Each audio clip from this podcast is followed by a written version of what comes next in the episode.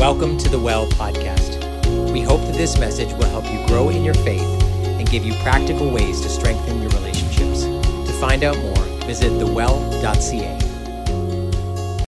What on earth does a book, the Bible, that was written over several thousand years ago, in a time and a place and a space so far removed from your life and my life, by and about people so different from us, who don't speak, didn't speak my native tongue, who wrote in Greek, Hebrew, and Aramaic about things and places and people which I've maybe have never been or don't quite understand.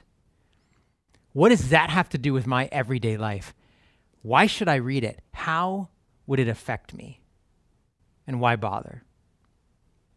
Listen to what the Austrian priest and philosopher Ivan Illich might say in response to that. Neither revolution nor reformation can ultimately change a society, or I would add, a person. Rather, you must tell a new powerful tale, one so persuasive that it sweeps away the old myths and becomes the preferred story. One so inclusive that it gathers all the bits of our past and our present into a coherent whole. One that even shines some light into our future so that we can take the next step. If you want to change a society, then you have to tell an alternative story. But if this alternative story that has the power to change societies, cultures like ours, and our own lives is going to be true enough and powerful enough to actually do it, it cannot be, I, I, I might uh, suggest, a, a simple story, like how the leopard got its spots. it can't be a fable like that or a quick tale. It cannot be a trite story, seven steps to the new you. It must be an honest story, like honest about how messed up the world can really be, how complex the challenges we face really are, and how dark the human situation can get sometimes. It must be a hopeful story, one that doesn't just say honestly how it is, but it must be honest and purposeful, as in where could it be, or can the future be better than the present? Where are we going and why? It must be a story that's relatable to my life and your life, to the situations that we find ourselves in today. And for goodness sake, it can't be boring. And I think that's one of the challenges when it comes to the Bible. In many ways, it has not been told to us as an alternative story. It has not been taught to us, preached to us, read to us as an alternative story. In some cases, it hasn't been read or taught as a story at all. And here's where we get to blame our pastors and our churches and Bible schools or whatever, just for a moment. Maybe I'm over exaggerating or oversimplifying or generalizing. But at least if I look at my own experience and the many conversations I've had with other people, it, it, it, it perhaps has, has even indirectly come across to us in many different things other than a story. In some cases, like a rule book for life. Is that what the Bible is? A rule book for life? I mean, if it is, that's problematic because there are some rules for life in there uh, there are a lot of rules for life that aren't in there. And then there are some that are in there we think, really? That's a rule? Or how do we know that that wasn't just for that time? How do I follow that now? I don't even know exactly what that means for my marriage or my context or my money or my ethnicity or my family or my world. So the Bible simply is a rule book for life, not enough. Or what about an encyclopedia about God? That's how many of us have been taught. The Bible is an encyclopedia about God. But does that mean it's really only for the, the theologians, the people who really want to know a lot about God or really can understand the original languages of Greek or Hebrew or whatever, or have thoughts about it? But for the everyday person who isn't asking those questions or doesn't know how to understand those, really not relevant if it's only an encyclopedia about God? Or what about um, a collection of moralistic short stories? Not an alternative story, but just a bunch of stories. hey, David was brave and courageous, and he was able to slay the giant. So you can go and slay the giants in your life. But but but just don't copy the rest of his life, and certainly don't sleep with someone who's not your wife and then murder her husband so that you can sort of uh, get him out of the picture and then um, lie about it to everyone. oh yeah, don't do that. right? Moralistic stories unfortunately fall short if we're looking for moralistic examples because there really aren't a lot of heroes in the Bible, and yet sometimes when we teach it as moralistic stories, that's what we're saying. Be like this person. Be like that person. Or perhaps it's used as a pick me up pill to get me through the day, right? The daily bread or whatever. Here's your verse of the day, which perhaps can be good for the moment. Um, but what if it doesn't connect with my life? Sort of like roulette, you know, verse of the day. It might land on black. It might land on 72. It might land on where I'm at today, but maybe not. Or it's a pick me up pill, like, you know, like, you know, those rockets, those candies you get at Halloween, like gives you a five second jolt of sugar, but an hour later it's gone. It's not enough to give you energy. And if the Bible is just a pick me up pill for the day, sometimes it doesn't land where we need it. Sometimes it doesn't help in that day, or sometimes it helps for five minutes, but an hour later, we've completely forgotten about it. Or worse, maybe the Bible taught as spiritual darts to use in an argument. Quote this verse, memorize this passage, know this idea. Then you can argue with people who don't think it's true, or then you can argue with people who think differently about that passage than you, and make sure you're armed and ready to defend your faith. Is that what the Bible is? Or maybe just like, hey, it's good vibes. You know, it's okay if you don't understand it. Just have it around, you know, kind of like the cross around your neck or whatever. Just keep it next to your bedside or make sure you have it with you or make sure people see that you have it so they know that that's what you believe or you're a true believer. Sometimes for us, the, the, the scriptures are not even told to us as a powerful, life changing alternative story. It hasn't even been told as a story at all. And then, even when it has been told as a story, it's been told simplistically in simple categories. Uh, it's been told in a way that isn't um, complex enough to address the stuff going on in our lives. Sometimes we've told the Bible dishonestly. Um, like it's not really we're not being honest about, you know, like we make stuffed animals about Noah's Ark, but we don't have any stuffed animals with all the dead people lying in the sea in the flood around Noah's Ark, right? We tell certain things dishonestly, or we talk about Noah and this great faith to build the ark. We don't talk about when he got drunk and naked in his tent and his kids walked in on it and they're like, oh my gosh, or the mess of David's life, or some of the heroes of the faith, or some of the mess, like we talked about last week, the human situation. We aren't always honest about it. Or perhaps we tell it in a way that it's just that sort of moralistic, kind of oversimplified, or it's not hopeful. We don't tell it in a way that it's hopeful enough or purposeful and give me direction in my life. And sometimes, quite frankly, we just teach it or tell the story that's so boring and irrelevant to our lives that we don't know how to connect with it. Yeah, I think we can affirm and want to affirm in this series that we're doing, um, which we're calling What on Earth Am I Reading?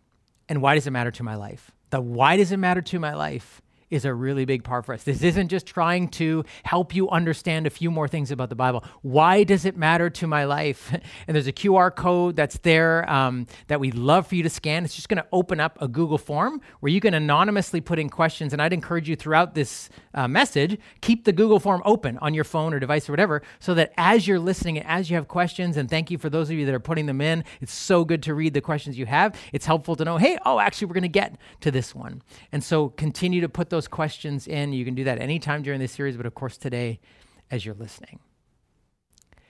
Where we head into today's message is actually to affirm that the Bible is, in fact, the alternative story. It is a life changing, powerful alternative story. That is the heart of what Scripture is. Not a bunch of moralistic lessons contained in a few stories, but a life changing alternative story. And for those of us that maybe haven't thought about it like that, or maybe haven't thought about it enough like that, I want to say this is not just a clever new idea that, oh, hey, there's a new way to see scripture, or somehow that, hey, story is a really powerful medium, isn't it? So, what if we think about story like this? No, this is actually the heart of what scripture is relaying to us is the true story of the world and you and me and God as it has unfolded over these thousand years. And in fact, we know this because Jesus himself told us that it was, it is indeed a life changing story. And I want to read a passage today where Jesus is having a conversation with people who were desperate to know this truth that, that what he said to them about the story they were in, explaining that scripture itself was part of a long story that they found themselves in, was the best news that they could have received, was so relevant, was so life giving, was so hopeful to them. We pick up the story actually when, uh, after Jesus had died, and was raised to life, and a few people have started to see him alive and spread word about this, even though most of his followers at that time had scattered, had stopped really believing in him in the sense because he had been killed like every other Messiah probably would have been killed by the Roman Empire. And so the movement was dead because the leader of the movement was dead, and most of his followers were in despair and walking away from the center of what had happened in Jerusalem. And we pick up the story with two particular followers walking away, um, discouraged at what had happened, and listen to the conversation that Jesus has with them. Now that same day, two of them were going to a village called Emmaus, about seven miles from Jerusalem. They were talking with each other about everything that had happened. As they talked and discussed these things with each other, Jesus himself came up and walked along with them, but they were kept from recognizing him. He asked them, What are you discussing together as you walk along? And they stood still, their faces downcast. One of them, named Cleopas, asked him, are you the only one visiting Jerusalem who does not know the things that have happened there in these days? What things? he asked. About Jesus of Nazareth, they replied. He was a prophet, powerful in word and deed before God and all the people. The chief priests and our rulers handed him over to be sentenced to death, and they crucified him. But we had hoped that he was the one who was going to redeem Israel, and what is more, it is the third day since all this took place. In addition, some of our women amazed us. They went to the tomb early this morning, but didn't find his body. They came and told us that they had seen a vision of angels who said he was alive. Then some of our companions went to the tomb and found it just as the women had said, but they did not see Jesus. And he said to them, How foolish you are, and how slow to believe all that the prophets have spoken. Did not the Messiah have to suffer these things and then enter his glory? And beginning with Moses and all the prophets, he explained to them what was said in all the scriptures concerning himself. As they approached the village to which they were going, Jesus continued on as if he were going farther. But they urged him strongly, Stay with us, for it is nearly evening. The day is almost over. So he went in to stay with them. When he was at the table with them, he took bread, gave thanks, broke it, and began to give it to them. Then their eyes were opened, and they recognized him, and he disappeared from their sight. They asked each other, Were not our hearts burning within us while he talked with us on the road and opened the scriptures to us?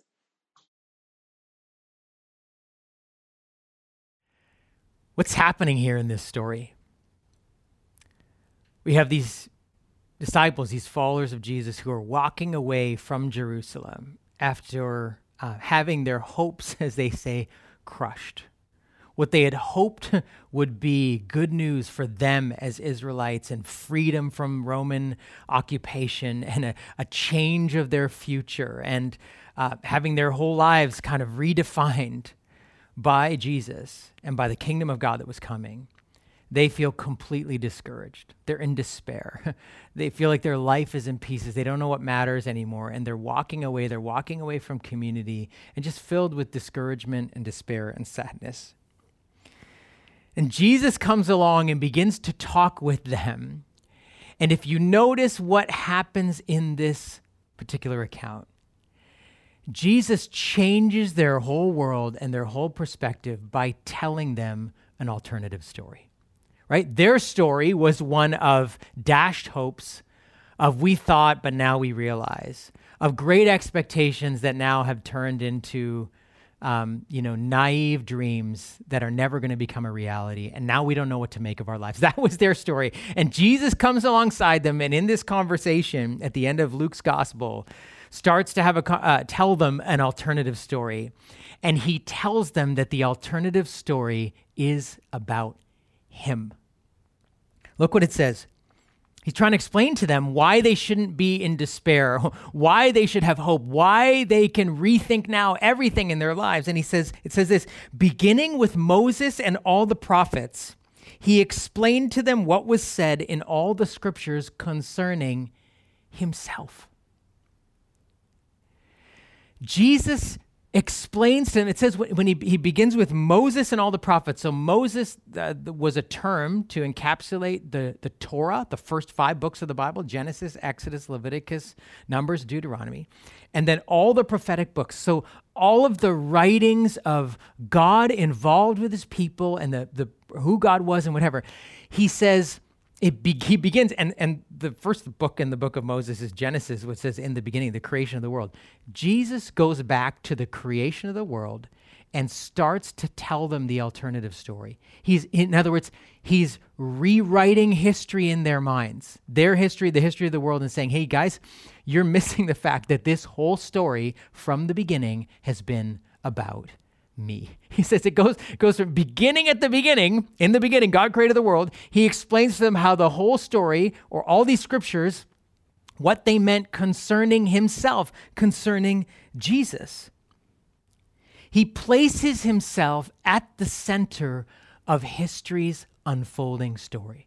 This whole thing from the beginning, and not just you Jewish people, but all people and God and creation and the world. And he starts at the beginning and said the whole story was running up to and about and through me. And he begins to explain how his teaching, his life, his death, and now his resurrection were the apex of the story of humanity from the very beginning. He's helping them rethink and re-see everything through, through an alternative story, the story about him.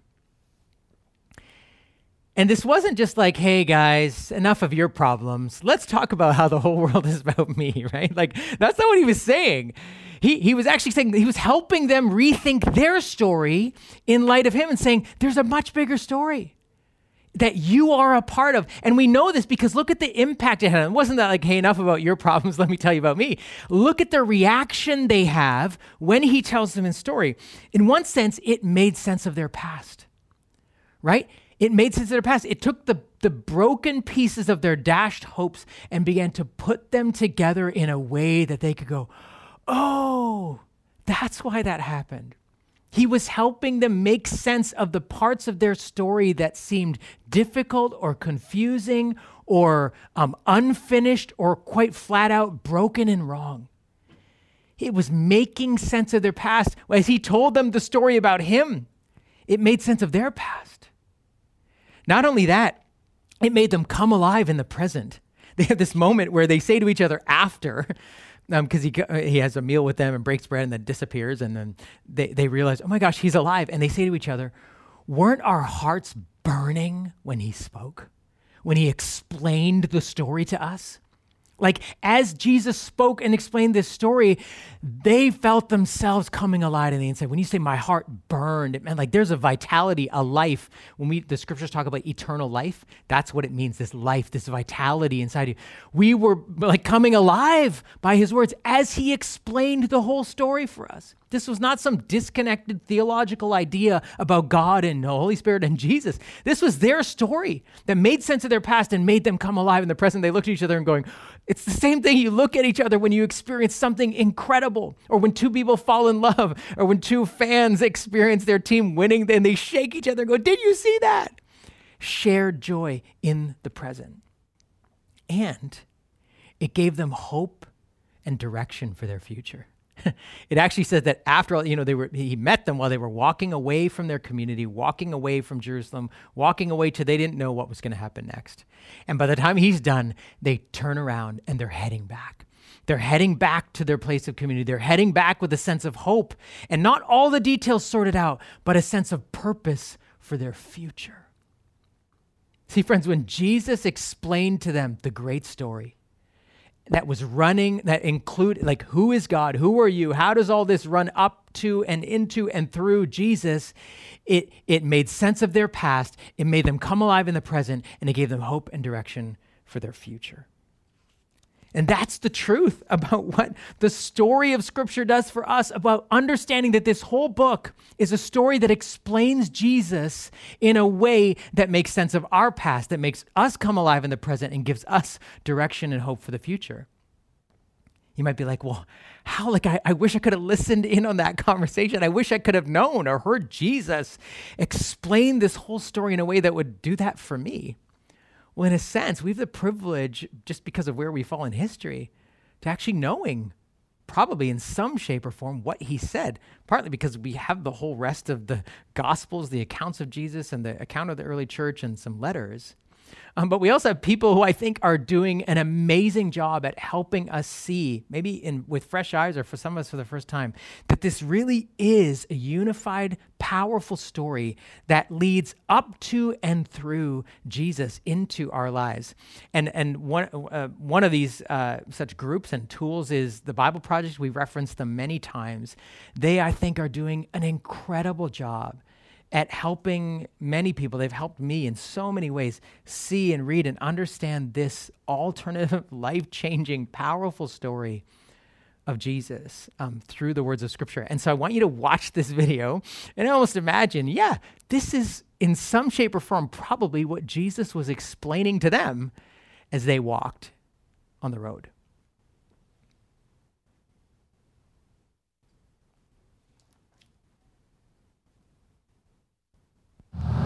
Bible's an important book, but it's really long. Yeah, it's a collection of many books written over a long period of time, but altogether they tell one unified story. So, what's the story of the Bible? Well, it begins by introducing us to a beautiful mind, the author of all reality, a being called God. And he has the power to take the dark chaos of the uncreated world and bring about order and beauty and a garden full of life. And to crown this accomplishment, God appoints these creatures called humanity, or in Hebrew, Adam. And they're made as God's image. Which means that they're commissioned to rule this beautiful world on God's behalf by harnessing all of its potential and creating even more beauty and order. This is a story about humans using their power to do meaningful, life giving work. But the question is, how? Yeah, humanity now faces a choice that's represented by a fruit tree. So humans could partner with God and find freedom by trusting in his knowledge of good and evil. Or they could seize power and define good and evil on their own, which, God warns, will kill them. And they hear the voice of a dark, mysterious creature that tells them the choice is simple take the fruit. It'll give you power and freedom to rule the world on your own terms. And so they seize this knowledge, and as a result, they become suspicious and self protective. It leads to fractured relationships, violent power grabs, and ultimately a whole civilization, Babylon, that has redefined evil as good. And so, God scatters this corrupted human project. And here the story of the Bible takes an important turn. We zoom in to the story of a man and a woman who come out of Babylon, Abraham and Sarah. Yeah, God promises that from them will come a new people, a nation that has another chance to make the right choice. And if they succeed, it will open up this new way forward for the rest of humanity. And this is why the rest of the Bible story is about this family. And it does not go well. Despite God's personal guidance, Abraham's family gives in to that same temptation to redefine good and evil on their own terms apart from God. Even when their best people were in charge, rulers who loved God's guidance and had divine wisdom, even they gave in. And so Israel was warned by their own prophets that these choices would lead them back to Babylon, this time as conquered captives living in exile. And that's exactly what happened. So, even with God's personal guidance, Israel fails. Who can succeed? Well, the prophet said that the story wasn't over. God's going to send a new leader to Israel to cover for their failures and to transform the people's hearts and minds so that they can make the right choice. And so the part of the Bible called the Old Testament ends, and these promises are left hanging. And then the biblical story continues into the New Testament. We're introduced to a man who comes from the line of Israel's kings, Jesus of Nazareth. And he said that he was bringing all these promises to their completion. He confronted that dark, mysterious evil that all humanity has given into and resisted its power. And then he announced that God had arrived to rule the world through himself. Jesus taught about God's definition of good and evil, and he said that real power is serving others. According to Jesus, it's people who love the poor and even love their enemies. These are the kinds of people who actually rule the world. That's confusing, but also really beautiful. And so is the claim that the story goes on to make about Jesus that he is God become human, to be for Israel and for all humanity what we could never be for ourselves. He came to take the consequences of our evil into himself, and his sacrificial love proved more powerful than evil, than even death itself. So now humanity is presented with a new choice Represented by a new tree. stick with the old way of being human, or venture into this new way. And in the story, those who choose the way of Jesus find themselves energized by God's own power. People who know that they are loved and forgiven by God can become people who love and forgive others in return. The Jesus movement quickly spread throughout the world, forming these new communities of people who follow the way of Jesus. But they faced problems. There was persecution from the outside by people in power, and inside there was confusion, even compromise. Yeah, because following Jesus is really hard. And so the movement's leaders, called apostles, they wrote letters to comfort and to challenge these communities to stay faithful to the difficult way of Jesus. And they're called to hope for the day when Jesus will come and change everything. And so the Bible ends by pointing to the future day when all wrongs are made right, when evil is eradicated, heaven and earth are united, and humanity can rule the world together in the love and power of God.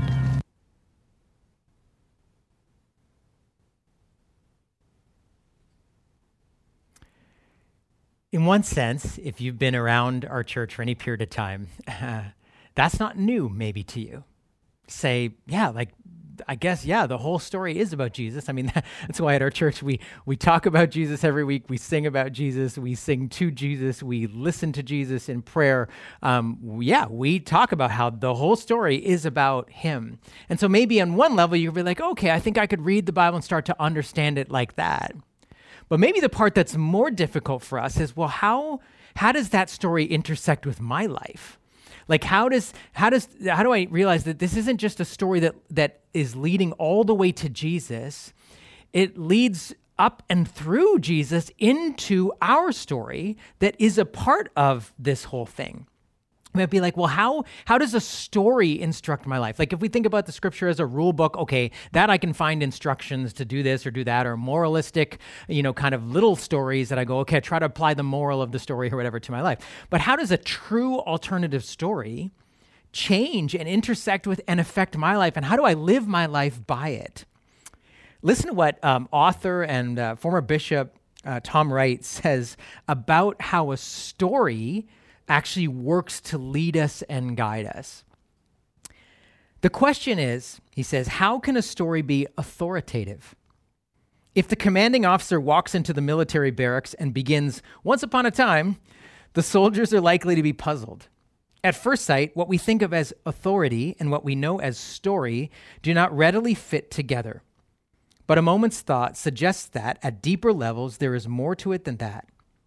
A commanding officer might well need to brief the soldiers about what has been going on over the past few weeks so that they will understand the sensitivities and internal dynamics of the peacekeeping task they are now to undertake. The story will bring them up to date. Now it will be their task to act out the next chapter in the ongoing saga of their peacekeeping mission.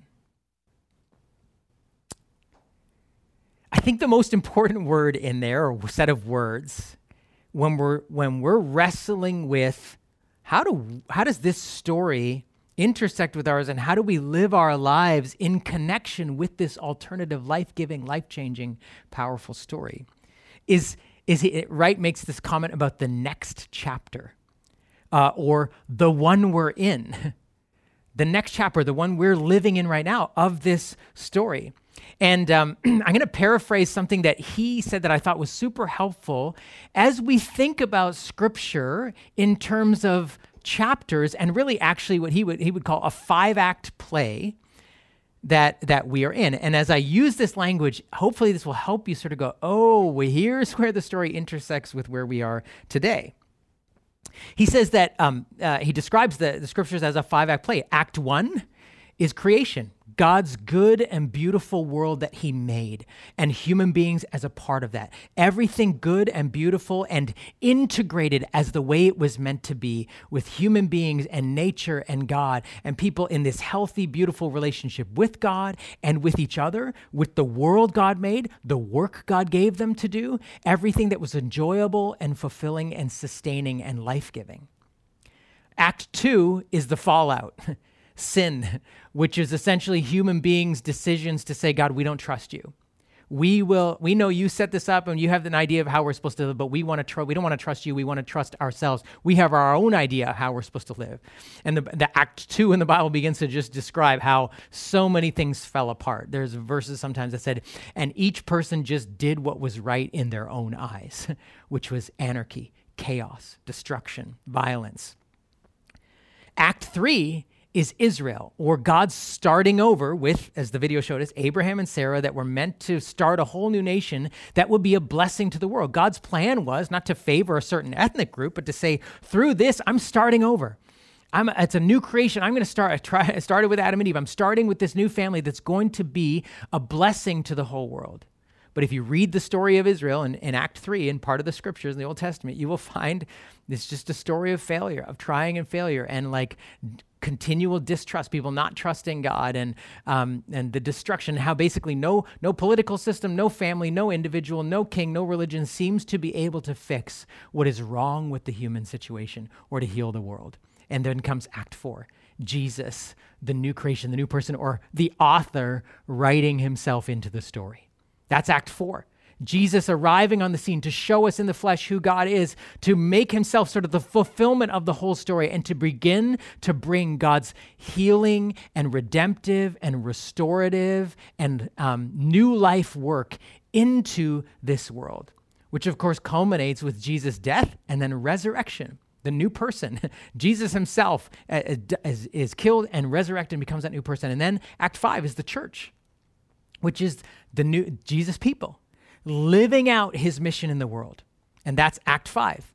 I added, I didn't tell NT Wright this because he doesn't know me. I added part six, Act six, which was the final restoration or the new creation, where God will eventually remake our whole world. Well, we will have Eden in a sense again, and not just floating spiritual beings up there in the atmosphere, but a whole new creation of substance and life where there is no more rust, no more decay, no more tears, no more pain, no more sorrow. That's the five act play, a six act play that we are, that is the story of Scripture, except you and I are invited in to be actors in what I would call 5B, the unwritten script. The unwritten script of 5B, where Act 5 is the church and we have the book of Acts, but the rest of the church is the history we're living in. We, Jesus followers, living in this stage in history, having to act out an unwritten script.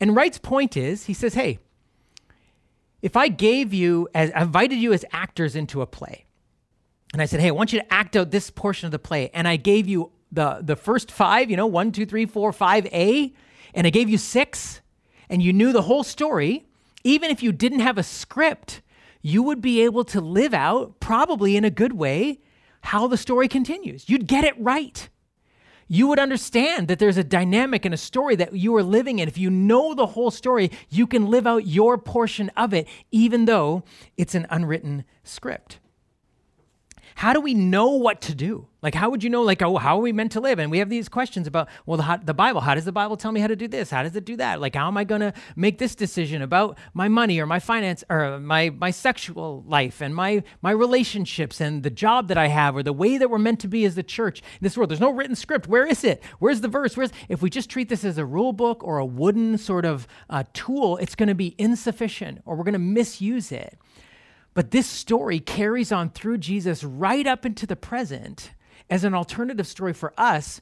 And the scripture, if we know the acts of the play, even though we don't have the script for this part that we're in, we know the play, we know the story, it gives us both the freedom to live this out in an unwritten script and say, hey, God gives us freedom to, to be the church and to be ourselves in this season and time. But it also gives us boundaries because it has to fit with the story. Right? Because the story is already being written and we're already part of it. So we have to live it out in a way that people who know and we who know the rest of the story go, yeah, that fits. That's a part of the story, even though the script wasn't written. And let me give you some illustrations of this. Last week we talked about um, the presence of slavery in the Bible because it deals with a world that both in the ancient Near East and even in the Greco Roman world, where slavery was a big part of the economy and the way the world worked. Now, if we treat this just as a rule book, there we could find verses in there that might seem to say, yeah, I guess we're supposed to keep slaves, or it's okay, or slaves obey your masters. If it's a rule book, we can take certain things out and say, yeah, this still applies. And people in the South and pastors and churches for a period of time um, uh, in in uh, in Europe during the North Atlantic slave trade and in the Deep South in the 20th century used verses from the Bible to keep and, slaves and justify slavery. But if we understand this is a story that leads up and through Jesus, we ask ourselves, well, what's the story of slavery in the Bible? And I mentioned a few of these things last week, but I want to do it again just in the context of how do we read the story of slavery as it relates to Jesus? If the whole story is about Jesus, and this is a story, what's the story of slavery as it relates to Jesus? Well, we start to see that God, um, in the Old Testament scriptures, is very concerned about not just his own people, but people outside his own people's ethnic group. He's concerned about people who were marginalized. He's concerned about women and children. He's concerned about how the people even treated their slaves. And then he begins to move, and, and through the writings of the prophets, the prophets are criticizing God's people for their lack of attention to injustice and oppression and misusing their workers. You can't come in here and worship on, on the Sabbath day while you've um, misused and oppressed the people in your midst. Loose the chains of injustice, break the yoke of slavery. That's what worship is. That's what God's people started to say, that, or the prophets started to say to God's people. Well, now the story leads up to Jesus. And Jesus in the way he treated people and the way he treated society and those who were marginalized began to change the way that, and it was inviting his followers to see the world differently. Who's high, who's low, who has power and influence, who's not, and, and, and spoke harshly against leaders and people who were wealthy who misused their wealth or their power or didn't use it in the service of those who were low and poor and on the outside. And then, of course, the Apostle Paul writes in Christ, there's no slave or free. And, and as I said to you last week, the whole story of slavery starts to change. And if you look at the history of the emancipators, whether it's uh, Harriet Tubman or uh, William Wilberforce or Martin Luther King, it wasn't in spite of what the Bible said. It was because of what the Bible said. It was because of the story of Jesus that brought freedom, that leveled the playing field, that said every person is equal. um, that, that each person has, has inherent value and worth, that Jesus himself showed us this is how God viewed the world, that the emancipator said, yeah, in the name of Jesus, not in spite of what the Bible says, in the name of Jesus, we get rid of slavery. It's the story of slavery. We start to read it that way through the lens of Jesus. It helps us make decisions. In this unwritten script, what do we do? What about the story of women in history, in society, in the Bible? If this is just a rule book, you can take certain verses that would seem to condone or at least imply directly or indirectly an inequality between men and, men and women, a restriction of women to only certain places in the home or in society or in the, in the church. But if we ask ourselves, wait, this is a story. This is a story that runs up and through Jesus. What do we begin to see? What's the story of women in the Bible? Well, early on in Scripture, in the Old Testament, we see the way God uh, interacted equally with men and women. We actually see men and women created equally in the image of God at the very beginning of the world. That somehow men and women, this in, in the same uh, at the same uh, level, but in different ways, reflect the image of God to the world. We begin to see how God treats people who are in uh, women who are in bad situations and, and creating circumstances that are more favorable to them. We see God actually choosing women leaders to, to lead his people, even in the Old Testament. Um, and then what's the story? Where's the story heading? Story about Jesus. What does Jesus do? Well, we see Jesus ministering equally to men and women. And especially to women because they who they were in difficult places. So many stories of healing or miraculous interventions involve men and women. So we see the equal ministry of Jesus to men and women. We also see Jesus inviting women to follow him as well. The story of Mary and Martha, where Mary's in the kitchen and Martha's learning from Jesus, is not a story about, hey, it's better to, to, you know, to read your Bible than to clean the kitchen. He says Mary, it said Mary was sitting at the feet of Jesus. That's a term that describes discipleship, following. And he says, Martha, Mary has chosen what is good because it, in, those, in those days, a woman didn't have the right to follow a rabbi. Women, and women would never be called to be a disciple of Jesus. And Jesus is saying in that moment, no, Mary's chosen something good. Don't tell her she has to go back to the traditional role of what a woman would do in, in um, first century Judaism. She has chosen uh, a better thing to follow me. And we know the women were the first uh, uh, witnesses at the tomb. Um, they, they, were the ones who went. They were at the cross when Jesus died. They didn't abandon him uh, uh, like the, the, male disciples did. They went to the tomb. This is the story of women in the Bible. And then uh, the Apostle Paul starts to say, okay, in Christ, not only is no slave or free, but there's no male or female. And we see uh, house church leaders who were women, Aquila and Priscilla, together in the first church, leading and teaching other people. Um, we see the Holy Spirit uh, falling and giving gifts, falling on men and women, great and low. Like the, the, the book of Acts describes the Holy Spirit coming to everyone, the spiritual gifts given to everyone. We see uh, Lydia in Philippi was probably a house church leader starting to move. And even in the history of the church since then, women leaders, even though many of the culture still for many years was still um, patriarchal or favoring men, the story of women through the Bible is running in a trajectory that where we get to in the unwritten script, I think we have the freedom we have the freedom to say we can carry this forward, that we can advocate for women who are full of the Holy Spirit, just like men are, that are given gifts, just like men are, that are able to, to be world changers in partners with alongside men in the world and in the church. The, the scriptures, the story gives us freedom to act that out. There's a freedom in that story. We go, yeah, that seems to be consistent with where the story that heads to and through Jesus was going. But it also gives us boundaries. I don't think if we look at the story of men and women in, in, through the scripture that we have the freedom to say there's no such thing as a male or a female. That gender is just sort of a, a human or social construct. It's not the way we're meant to be as human beings.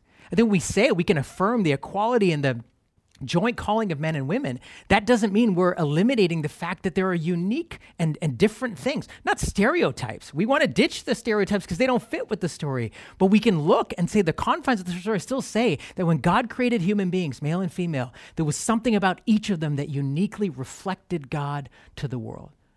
So the story of scripture that runs through Jesus gives us the freedom and also gives us boundaries to say we fit within this. For some of us, we're uncomfortable with the idea of freedom, that we would actually have the freedom to, to write new parts of this story that we're in, where we don't have a script for, but we have all the rest of the parts. Some of us are uncomfortable with the freedom that that might give us. Others of us are uncomfortable with the fact that the story would give us boundaries that say, no, it has to fit. It isn't just a free for all. We can't just do whatever we want. We actually have to understand the story and say what fits because we aren't the author. Jesus is. And the story is about him. And so our the boundaries are, are confining us to the story so that it continues to play out the way it has been written. Some churches and, and, and pastors and traditions and books want to emphasize the freedom that we have. Others want to emphasize or, or, mostly talk about the boundaries that the story has. And I think we need to let the Holy Spirit invite us into the tension of both. To, the Holy Spirit wants to call us back over and over to living in connection with the author.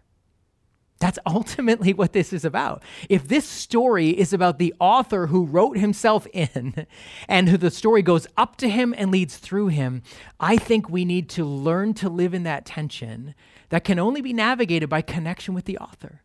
The whole goal of this, then, is, as we've been saying over these last few weeks, is to bring us into a deeper intimacy and relationship with the author so that you and I, individually and collectively, can faithfully live out within the freedom and the boundaries of this story what it means to be the Jesus people today. And I could think of no better um, uh, next step for you, really, in this. Um, if you're going to uh, to, to like if if if our ability to live this part of the unwritten script out well is tied to us knowing the story and knowing the author and immersing ourselves in the story i could think of no better tool to recommend to you. Obviously we're reading it together and we have this community bible reading program that we're doing. You can find out more about that on the website. But is the video we already saw the bible project they are a group that i think is doing some incredible work right now. And the video i showed you is from a series um, several videos, only about five to seven minutes each, about what are you reading? What is the Bible about? What kind of book is this? What is the story? And how do I read the different parts? And so I would just recommend it as an amazing resource. You can go online and find, there's so many videos. You can go on YouTube, but there's a, on the website, thebibleproject.com, you can see the series of videos. Um, I said to my a couple of my boys when they were they've been reading scripture for a while, and I know when I was that age, there's lots of parts I didn't understand. I said to them, "Listen, take a pause on reading and go through each of the book summaries. There's like a seven minute video about each of the books of the Bible." To, because I wanted them to grasp the story. Because this is, you can't read in some of these parts, they're dense reading or they're culturally sort of far removed. If we don't understand how they're part of the story, we're going to miss it. And so the Bible Project is a resource you can use for all of those things. So I would just highly recommend that. But as we close, you know, I was thinking about these two men that were on the road with Jesus, and he, and he appears to them. And he tells them this story that, that changes their lives. And I was thinking, for some of us, maybe for some of you, the most important part of this is realizing that this is a story that makes sense of your past. Maybe some of you were like, yeah, Jesus, I need you to help me make sense of my past, the pieces of my life I want to pray and hope that, that as you read this story, as you understand it more, it will actually have that same effect on your life of helping to make sense of your past. Perhaps some of you are more like, I need to, I need to come alive in the present. Like there's a vitality and a passion, and I want my heart to burn again with what's going on in my life, I, so that I can understand where I'm at in the present. That as you read the story, as you immerse yourself in it to get a greater connection to the author, that Jesus' voice and words in your life would help you come alive in the present. And then for some of us, it would say, no, I need more hope and direction for the future hope that I that tomorrow will be better or the future where my story's heading is one that's hopeful and that I can get direction. Where do I go next? That as you immerse yourself in the story and have a greater connection and intimacy with the author who wrote himself in, who the whole story is about, that you would find more hope and direction for your future. Friends, whatever it is that you need, my prayer and trust is that as we get closer to Jesus through his story, that he will help to make sense of our past, to make us come alive in the present, and to give us hope and direction for the future.